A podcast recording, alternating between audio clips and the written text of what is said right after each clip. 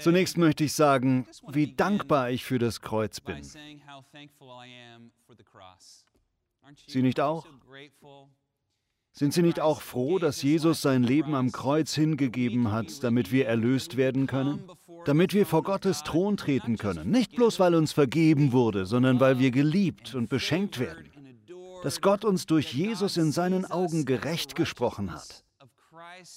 Durch Gottes Gnade und aus unserem Glauben an ihn dürfen wir voller Zuversicht vor Gottes Thron kommen. Ich bin so dankbar dafür. Ich bin dankbar, dass wir das Kreuz erleben können.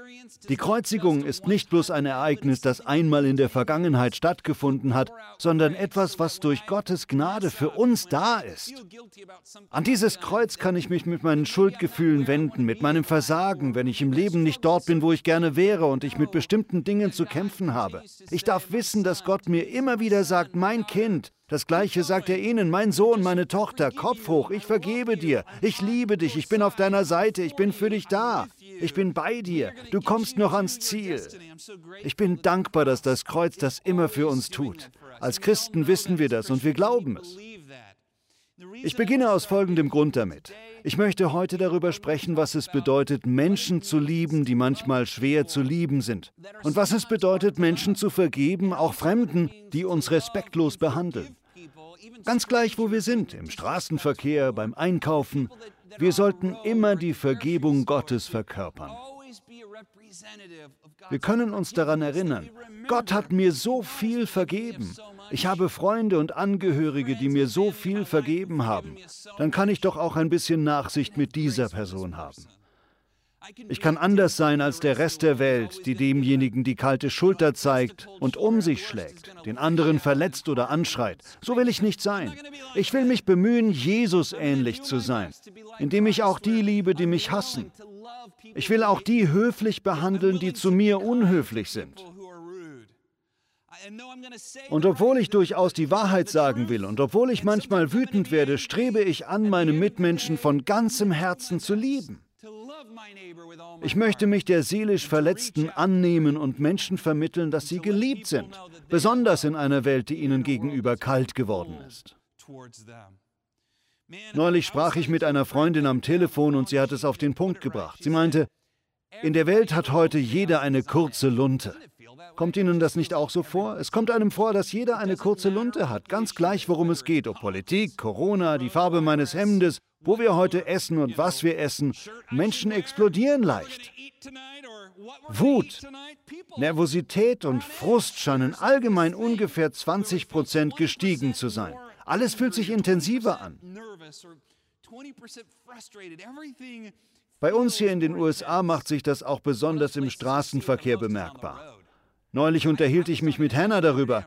Ich meinte, fahren jetzt alle ständig 150 auf der Autobahn? Was ist denn los? Hier im Großraum Los Angeles in Orange County haben wir zwei Hauptverkehrsadern, die 405 und die 5. Das sind vielspurige Straßen, die jedes Jahr von Millionen Fahrern benutzt werden. Obwohl es momentan erheblich weniger Verkehr gibt, schneiden sich die Fahrer gegenseitig den Weg ab. Das kam zwar vorher auch schon vor, aber jetzt scheint es zehnmal häufiger vorzukommen. Vielleicht habe nur ich diesen Eindruck, aber mir kommt es vor, dass viel Wut herrscht, sei es im Straßenverkehr oder beim Einkaufen. Vor einigen Tagen sah ich vor einem Geschäft zwei Männer, die sich anschrien. Ich weiß nicht, worum der Streit ging. Ich wartete, um zu sehen, ob meine Hilfe gebraucht wurde. Dann sagte einer der Männer schließlich, Pff dich, und stampfte davon, während der andere ins Geschäft ging. Ich habe keine Ahnung, was da los war, aber ich kann mich an solche Szenen früher kaum erinnern. Jetzt sehe ich so etwas ständig. Was ist los? Die Antwort ist, dass selbst diese großen Haudegen, die sich anbrüllen, Seelenschmerz haben. Menschen haben seelische Schmerzen. Alte Menschen, junge Menschen, Kinder, Männer, Frauen, Führungskräfte. In einer Zeit, in der es so viel Stress, Sorgen, Wut und Hetze gibt, tritt einiges an die Oberfläche, was vorher verborgen war. Menschen können nicht mehr so viel mit ihren Freunden zusammen sein. Großeltern können nicht mal ihre Enkel sehen. Vieles kommt derzeit zusammen. Einsamkeit, ein politisches Drama, Hier in den Vereinigten Staaten haben wir zudem ein Wahljahr. Aber wo immer Sie sind, anscheinend ist es in vielen Ländern ähnlich. Überall ist die Lunte anscheinend kürzer als normal. Damit möchte ich sagen, mehr denn je werden Menschen wie Sie gebraucht. Menschen, die ruhig sind und liebenswert. Menschen, die Jesus widerspiegeln und anderen ein Lächeln schenken. Keine perfekten Menschen. Ich will damit nicht sagen, dass sie perfekt sein müssen, aber sie können den Seelenschmerz in anderen sehen und für andere da sein. Sie können andere aufmuntern. Sie können andere lieben. Und obwohl sie auch mal Klartext reden müssen und manchmal Wut verspüren, können sie es trotzdem auf liebevolle Weise vermitteln. So sind sie im Grunde und ich bin stolz auf sie. Überlegen Sie, wie sich die Rollen für Männer und Frauen in der modernen Zeit geändert haben. Frauen heute, besonders Mütter, sind einem enormen Leistungsdruck ausgesetzt. Sie müssen hübsch aussehen, sie müssen fit sein, Sie müssen Erfolgsmenschen sein. Am besten sollten Sie einen Blog oder ein Buch schreiben, sich modisch kleiden und es auf Instagram zeigen, gleichzeitig aber auch eine Supermama von zwei oder drei Kindern sein. Sie müssen Geld verdienen und Ihren Mann vorbildlich behandeln, selbst wenn er weniger vorbildlich ist. Sie müssen ständig nett und freundlich sein. Ich kann verstehen, warum die eine oder andere Frau da manchmal durchdreht. Why someone like that loses it sometimes. Wenn wir junge Frauen oder andere sehen, die ausflippen, weil sie so viel zu ertragen haben, gibt uns das eine Möglichkeit. Es gibt uns die Möglichkeit, etwas in ihnen zu sehen, das nur wenige sehen. Menschen sind stressgeplagt, keine Frage. Sie sind gestresst wegen der Entwicklung im Land. Sie sind gestresst wegen des Geldes. Sie haben Rechnungen zu bezahlen. Ihre Kinder leiden unter dem Ausfall der Schule. Wie sollen die Eltern arbeiten, wenn die Kinder monatelang zu Hause sind? Wer weiß, wie lange das noch weitergeht. Leute sind gestresst, sie brauchen Menschen wie Sie.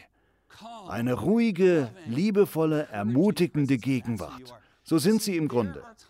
Es gibt Zeiten in der Geschichte, die uns besondere Gelegenheiten bieten, weil es zehnmal so eine starke Auswirkung hat wie gewöhnlich, gut, höflich und liebevoll zu sein.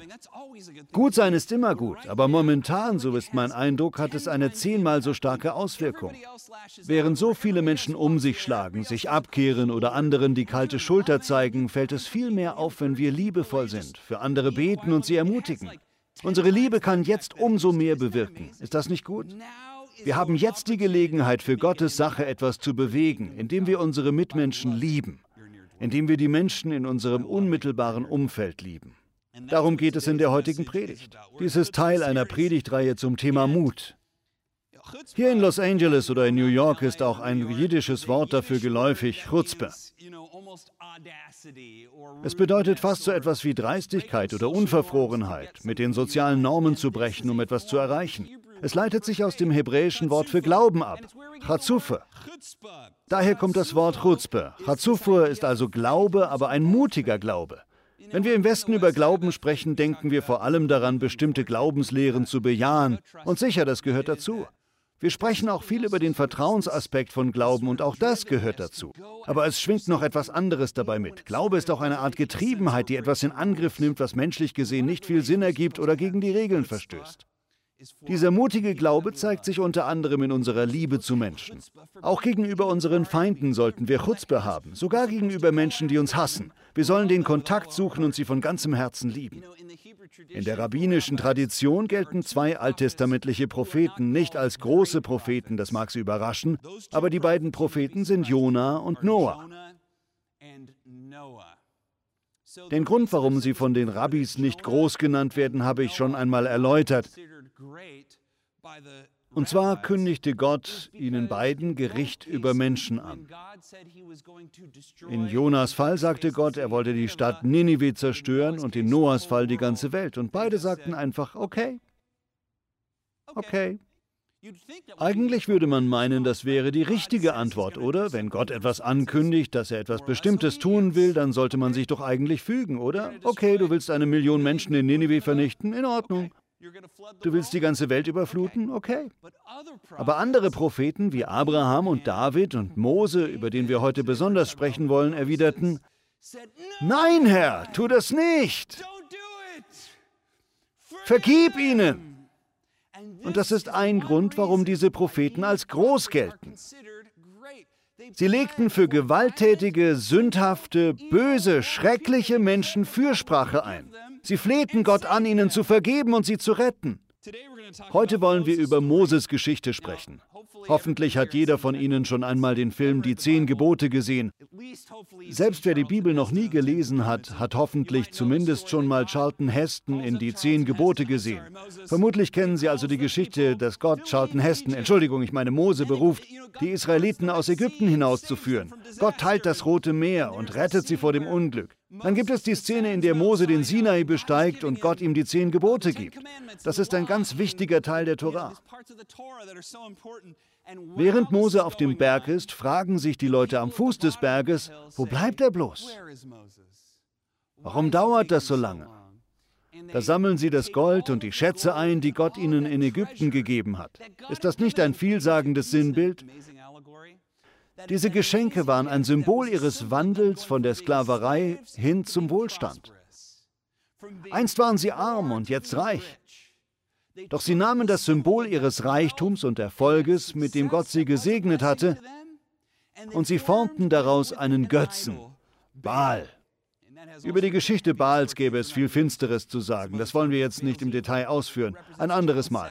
Wichtig an dieser Stelle ist nur, dass Baal böse ist. Ihm wurden Kinder geopfert, Menschen wurden bei lebendigem Leib verbrannt und alle möglichen Gräueltaten wurden vollbracht. Diesem Baal errichteten die Israeliten eine Statue und sie sagten, Baal, dieses goldene Kalb hat uns aus Ägypten herausgebracht. Dann steht dort, dass sie ein rauschendes, ausschweifendes Fest feierten. Während das also am Fuß des Berges stattfindet, ist Mose auf dem Berg bei Gott. Gott sieht, was unten los ist und sagt, hey, hey Mose, da unten haben diese bösen Menschen dem Baal so ein Ding errichtet, nachdem ich sie gerettet und befreit habe. Sie haben den Schatz genommen, den ich ihnen gegeben habe, und haben sich daraus einen Götzen gemacht. Dann sagt Gott, Tritt mal zur Seite, Mose. Versuch mich jetzt nicht aufzuhalten. Ich will meinem Zorn freien Lauf lassen. Ich will sie vernichten. An ihrer Stelle werde ich deine Nachkommen Mose zu einem großen Volk machen. Deine Familie wird groß sein. Das klingt doch nach einer großen Ehre, oder? Die Israeliten waren sowieso unhöflich gegenüber Mose gewesen. Es war immer ein Kampf mit ihnen gewesen. Trotzdem fleht Mose, nein, Herr, vergib ihnen. Rette sie, bitte. Da lenkt Gott ein und vergibt den Israeliten, weil er voller Liebe und Barmherzigkeit ist. Dann eine berühmte Szene steigt Mose vom Berg, hebt die beiden großen Gesetzestafeln in die Luft und schleudert sie zu Boden. Ich bezweifle zwar, dass Mose so gut aussah wie Charlton Heston, aber ich stelle ihn mir gerne so vor. Sie nicht auch? Daraufhin knöpft er sich das goldene Kalb vor. Er lässt es im Feuer einschmelzen und es zu Pulver zermahlen. Das Pulver streut er in Wasser und ordnet allen an, es zu trinken. Eine spaßige Szene. Einige Kapitel später gibt es ein weiteres Ereignis. Man meint, die Israeliten hätten das Schlimmste jetzt hinter sich. Die Wolkensäule steuert auf das gelobte Land zu. Gott bringt sein Volk näher ans Ziel, näher an seinen Bestimmungsort. Er hat den Israeliten vergeben, er hat sie gesegnet, sie sind unterwegs. Dann kommt die Geschichte, in der sie das gelobte Land auskundschaften. Sie senden zwölf Kundschafter aus und sie alle sind sehr beeindruckt. Doch zehn von ihnen sagen, es ist zu gefährlich, wir schaffen das nicht. Zwei andere sagen, schaut, was Gott bisher für uns getan hat. Wenn Gott will, dass wir das Land einnehmen, dann wird er uns auch Erfolg schenken. Die anderen zehn widersprechen, nein, es ist zu gefährlich, wir können das nicht. Sie stimmen das ganze Volk um so sehr, dass es beschließt, wir wollen einen neuen Leiter wählen, der uns zurück nach Ägypten führt. Wir werden Mose steinigen. Sie sammeln buchstäblich Steine vom Boden auf. Ein Mob bildet sich um Mose, drauf und dran, ihn zu ermorden. Da strahlt mit einem Mal ein helles Licht in der Stiftshütte, die Hauptanbetungsstätte der Israeliten, auf, woraus später der Tempel entsteht. Alle flippen aus und verstreuen sich wie die Ameisen. Mose tritt vor Gott und wieder sagt der Herr, ich will dieses halsstarrige, böse Volk vernichten. Sie wollten dich umbringen. Ich will sie töten und mit dir ein neues Volk gründen. Wie würden Sie darauf reagieren, wären Sie Mose? Ehrlich gesagt denkt ein Teil von mir, okay, beim ersten Mal habe ich es mit Nachsicht versucht. Ich habe ihnen eine Chance gegeben. Und zum Dank ernte ich einen Mordversuch. Aber Mose hatte Chutzpe für seine Feinde. Sie sind zwar sein Volk, aber sie sind ihm feindlich gesonnen. Doch wie reagiert er darauf? Nein, Herr, nein, rette sie, bitte. Was würden sonst die Ägypter sagen? Sie würden sagen, dass du sie hierher in die Wüste geführt hast, weil du Böses im Sinn hattest, dass du sie reingelegt hast und sie bloß ins Verderben treiben wolltest. Denk nur daran, was für ein Bild andere Völker dann von dir bekommen, Gott. Bitte vergib ihnen. Gott geht darauf ein und vergibt erneut. Mose ist ein großer Prophet, nicht nur weil er Gott vertraute, sondern weil er sich für andere Menschen einsetzte, selbst für solche, die ihn umbringen wollten. An wen erinnert das? Mich erinnert das an Jesus. Es erinnert mich auch an Stephanus, der gesteinigt wurde. Jesus und Stephanus beteten beide, Vater, vergib ihnen, denn sie wissen nicht, was sie tun. Vergib ihnen. Auf diese Weise können wir uns positiv von anderen Menschen abheben. Wer das tut, was alle anderen tun, der bekommt auch das, was alle anderen bekommen. Wünschen Sie sich ein anderes Leben?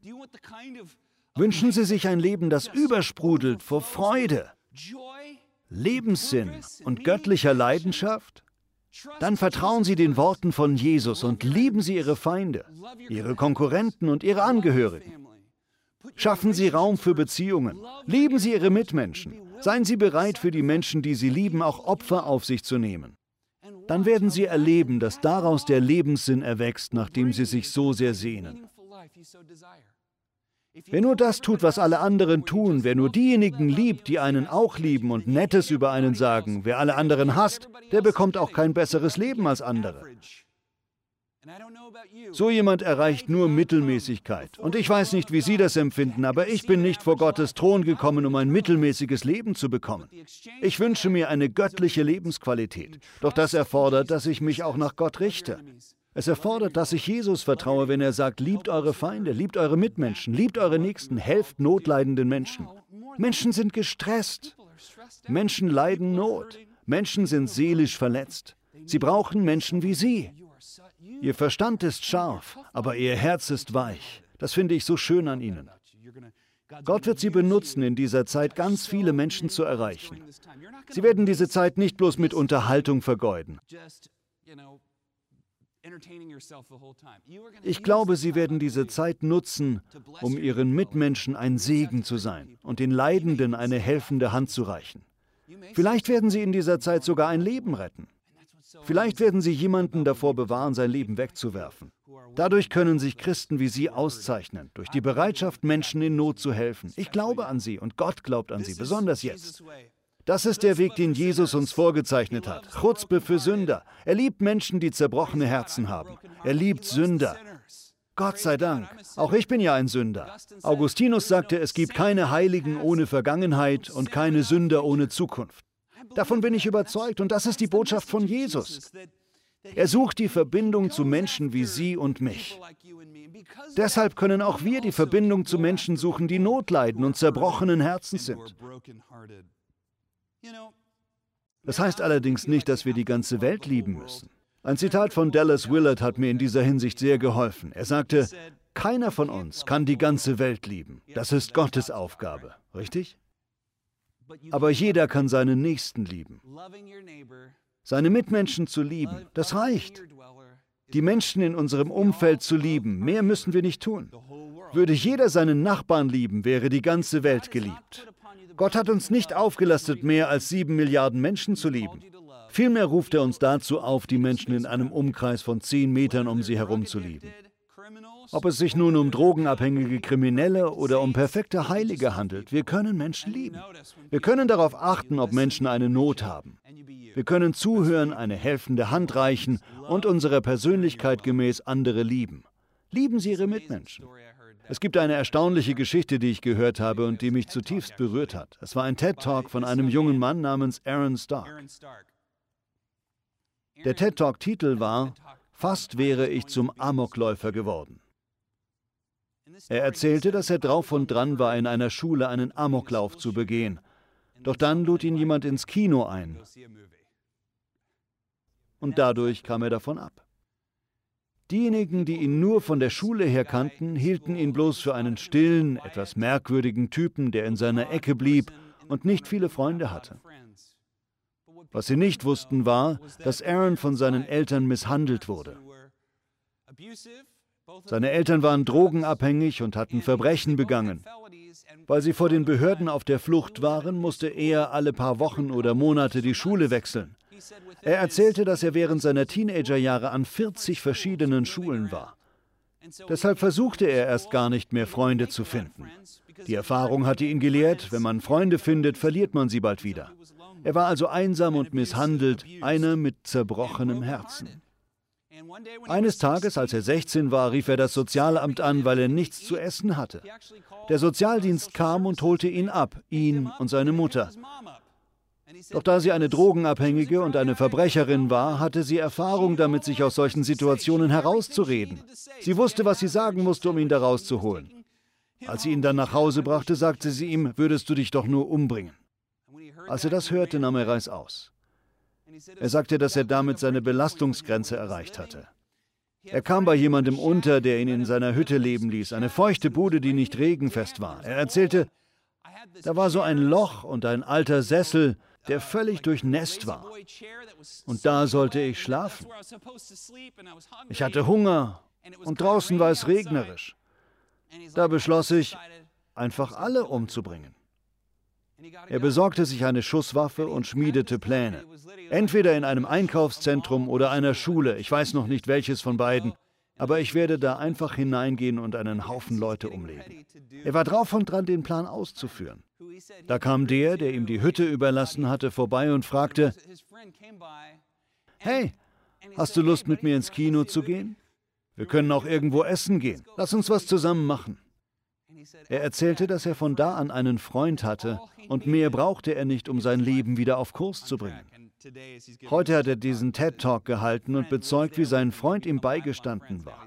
Ihre Freundschaft blieb bestehen. Heute ist der Mann in seinen 30ern verheiratet und hat Kinder. Sein Leben gedeiht. Aber bei diesem emotionalen Vortrag erzählte er, dass er die Kurve nicht dadurch gekriegt hat, dass jemand ihm sagte, können wir dich in ein Programm stecken? Hey, wir können dir eine Unterkunft beschaffen und so weiter. Sein Freund war nicht jemand, der mit tollen Lösungen aufwartete. Aaron erzählte, das Beste, was er für mich tat, war mich daran zu erinnern, dass es einfach ein normaler Dienstag war und ich in dieser Welt einen Freund hatte. Ich glaube, wir verkomplizieren die Dinge zu sehr. Wir meinen, wir müssten die Probleme von jedem lösen.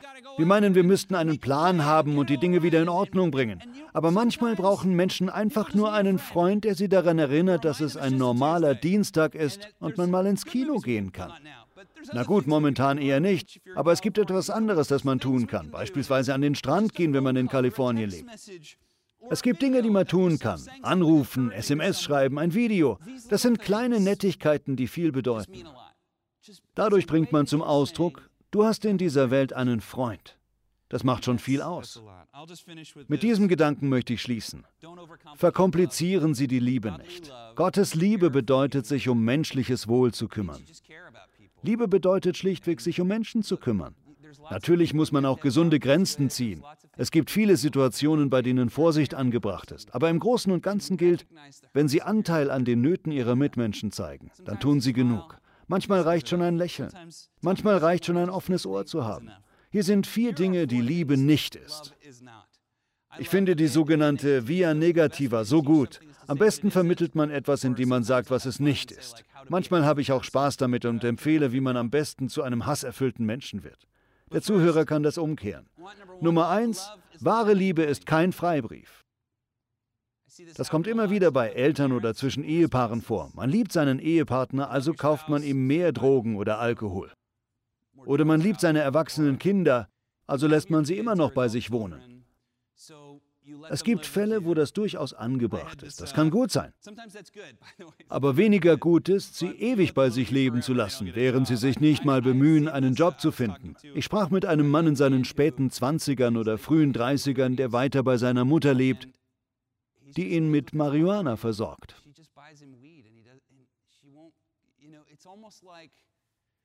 Fast scheint sie es zu brauchen, von ihm gebraucht zu werden. Doch dadurch hat sie ihn nur aktionsunfähig gemacht. In der Bibel steht, wer seinem Kind jede Strafe erspart, der liebt es nicht. Wussten Sie das? Aus biblischer Sicht kann man argumentieren, dass diese Mutter ihren Sohn nicht liebt, weil sie es braucht, dass er sie braucht. Also geben Sie Menschen keinen Freibrief. Das ist keine wahre Liebe. Sie müssen zwar nicht unbedingt die Beziehung beenden, aber fördern Sie nicht durch falsche Liebe noch das destruktive Verhalten. Das ist nicht wahre Liebe. Wahre Liebe heißt nicht, sich als Märtyrer aufzuspielen. Die Liebe zu Kindern, dem Ehepartner oder den Eltern kann leicht darin ausarten, dass man sich selbst bemitleidet und sagt, ich tue alles und niemand nimmt Notiz davon. Niemand kümmert sich um mich. Mich auf diese Weise als Märtyrer aufzuspielen, will ich nicht mehr. Mir ist das schon passiert. Ich hatte einen guten Freund namens Ander, der ein großes Herz für obdachlose Menschen hat. Jeden Samstag haben wir uns um Obdachlose gekümmert. Besonders einen Mann dort hatte ich gerne. Ich hielt ihn für einen netten Kerl. Doch dann fand ich heraus, dass er Drogen nahm, einige Frauen verletzt hatte und noch Schlimmeres getan hatte. Und da sagte ich, ich gehe da nicht mehr hin. Die Leute bekommen ihr Leben nicht auf die Reihe. Die kriegen nicht die Kurve. Es ist so, als würde man einen Fluss mit einem Eimer leer schöpfen wollen. Das ist Zeitverschwendung. Ich spielte mich als Märtyrer auf. Ander schaute mich an und sagte, denk nur mal dran, wie oft Gott uns schon vergeben hat und wie oft er uns schon seine Liebe erwiesen hat. Denk an das Kreuz. Wenn Gott mir so oft meine Sünden vergeben hat, dann kann ich auch weiter meine Mitmenschen in dieser Phase lieben, die Gott mir gerade aufgetragen hat. Liebe ist kein Freibrief, sie ist kein selbstmitleidiges Märtyrertum, sie ist kein Götzendienst. Frisch verliebte Paare machen häufig einen Götzen aus dem anderen. Die Liebe zum Partner oder Ehepartner oder auch zum besten Freund, den Eltern oder den Kindern kann sich leicht mit einer unguten Vergötterung vermischen, mit diesem Drang, der andere muss unbedingt alles erreichen, was ich mir für ihn wünsche. Der andere muss großartig sein. Er steht auf einem Sockel. Das ist nicht gut. Ich sprach mit einer Frau, die zur Eheberatung gegangen war und ihre Ehe gerettet hatte. Sie sagte, ihr war klar geworden, dass sie einen Götzen aus ihrem Mann gemacht hatte. Ich fand, das war eine tiefe Einsicht. Zu guter Letzt, Liebe ist nicht verurteilend. Auch das sehe ich häufig, besonders in Kirchengemeinden. Ich sah ein Video von einem Pastor, der vor Ego nur so kochte. Hoffentlich komme ich nicht so rüber. Vielleicht ja. Wenn bei mir das Ego überquillt, sagt mir Bescheid. In Ordnung, Haven? Okay, abgemacht. Dieser Pastor meinte, er hätte das Recht, alle anderen zu verurteilen. Er schien sich gut dabei zu fühlen, andere schlecht zu machen. Du, Bo, du und deine Verlobte, meint ihr, ich würde zu eurer Hochzeit kommen? Ich komme nicht zu eurer Hochzeit, weil du schon wochenlang nicht mehr im Gottesdienst warst. Jetzt bist du hier und willst, dass ich euch traue? Er marschiert auf ihn zu und ruft, Verflucht seid ihr beide, ihr kommt nie zum Gottesdienst. Und ich sage das nur, weil ich dich liebe, das weißt du doch, oder? Ich sage dir das, weil das die Liebe des Herrn ist, ich hab dich lieb. Und dann los, steh auf, umarm mich, umarm mich, ich hab dich lieb, ich hab dich lieb. Komm weiter zur Gemeinde, hörst du? Das ist keine Liebe. Aber viele Prediger ziehen so eine Nummer ab. Sie verurteilen andere im schärfsten Ton. Ich vermute, dass viele Menschen in solchen Kirchengemeinden mit Selbsthass zu schaffen haben und sich deshalb vom Prediger geißeln lassen. Seien Sie nicht so. Seien Sie nicht voreingenommen. Verurteilen Sie andere nicht. Man kann andere nicht verurteilen und gleichzeitig sagen, dass man sie liebt. Ja, man muss auch mal Klartext reden, aber nur, wenn man auch bereit ist, dem anderen zur Seite zu stehen. Man muss ihn an der Hand nehmen und für ihn da sein. Bestimmt sind Sie auch nicht so jemand. Sie sind nicht verurteilend. Sie machen andere nicht zum Götzen. Sie machen nicht einen auf Selbstmitleid oder fördern destruktives Verhalten. Aber Sie haben Augen für notleidende Menschen und Sie verstehen, so folgt man dem Weg, den Jesus vorgezeichnet hat. Wir haben momentan eine einmalige Gelegenheit. Die Geschichte von Aaron, die ich erzählt habe, der einen Amoklauf in einer Schule begehen wollte, wie viele solcher Menschen gibt es? Vielleicht wollen sie keinen Amoklauf begehen, aber sie sind fix und fertig mit dem Leben.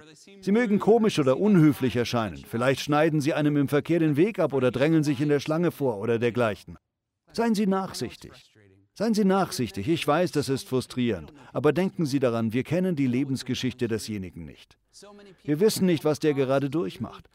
Viele Menschen, die ungehobelt oder unhöflich rüberkommen, sind so, weil andere ihr ganzes Leben lang ungehobelt und unhöflich ihnen gegenüber waren, gewöhnlich ihre Eltern. Gewöhnlich haben sie keine Freunde. Wenn sie dann jemanden wie Sie kennenlernen, der ihnen ein bisschen Freundlichkeit und Vergebung erweist, dann kann das schon ganz viel bewirken. Ich glaube, Gott wird sie benutzen, vielen Menschen zu helfen. Ich freue mich schon darauf, Ihre Erfahrungsberichte zu hören. Ich habe mit dem und dem gebetet oder ich habe diese Person ermutigen können oder ich bin mit demjenigen essen gewesen oder ich habe diese Person angerufen, weil ich den Eindruck hatte, dass Gott mir das aufs Herz gelegt hat. Ich weiß, dass Gott das benutzen wird, um ganz vielen Menschen Gutes zu tun. Menschen brauchen Menschen wie Sie. Herr, danke, dass du nicht von uns verlangst, die ganze Welt zu lieben. Du forderst uns nur auf, unsere Nächsten zu lieben, unsere Mitmenschen. Ich bete, gib uns Augen, die sehen und Ohren, die hören. Wir wollen erkennen, Herr, dass du uns so viel vergeben hast. Ja, wir haben Grenzen. Ja, wir wollen die Wahrheit glauben und sagen. Und ja, wir wollen bei allem Weisheit walten lassen. Aber Herr, gib uns ein Herz für Menschen. Hilf uns, den Schmerz in unserem Umfeld zu spüren und unser Bestes zu tun, Menschen da zu lieben, wo sie sind. Dass wir zu unseren Mitmenschen einfach nett sein können, ohne sie gerade biegen zu müssen. Herr, wir lieben dich und danken dir. Du hast uns so viel geschenkt. Im Namen Jesu. Amen. Danke, dass Sie heute mit dabei waren und verpassen Sie nicht die nächste Predigt von Bobby Schuller. Vergessen Sie auch nicht, nach dem kostenlosen Booklet der aktuellen Predigtreihe zu fragen. Bis bald und Gottes Segen für Ihre neue Woche.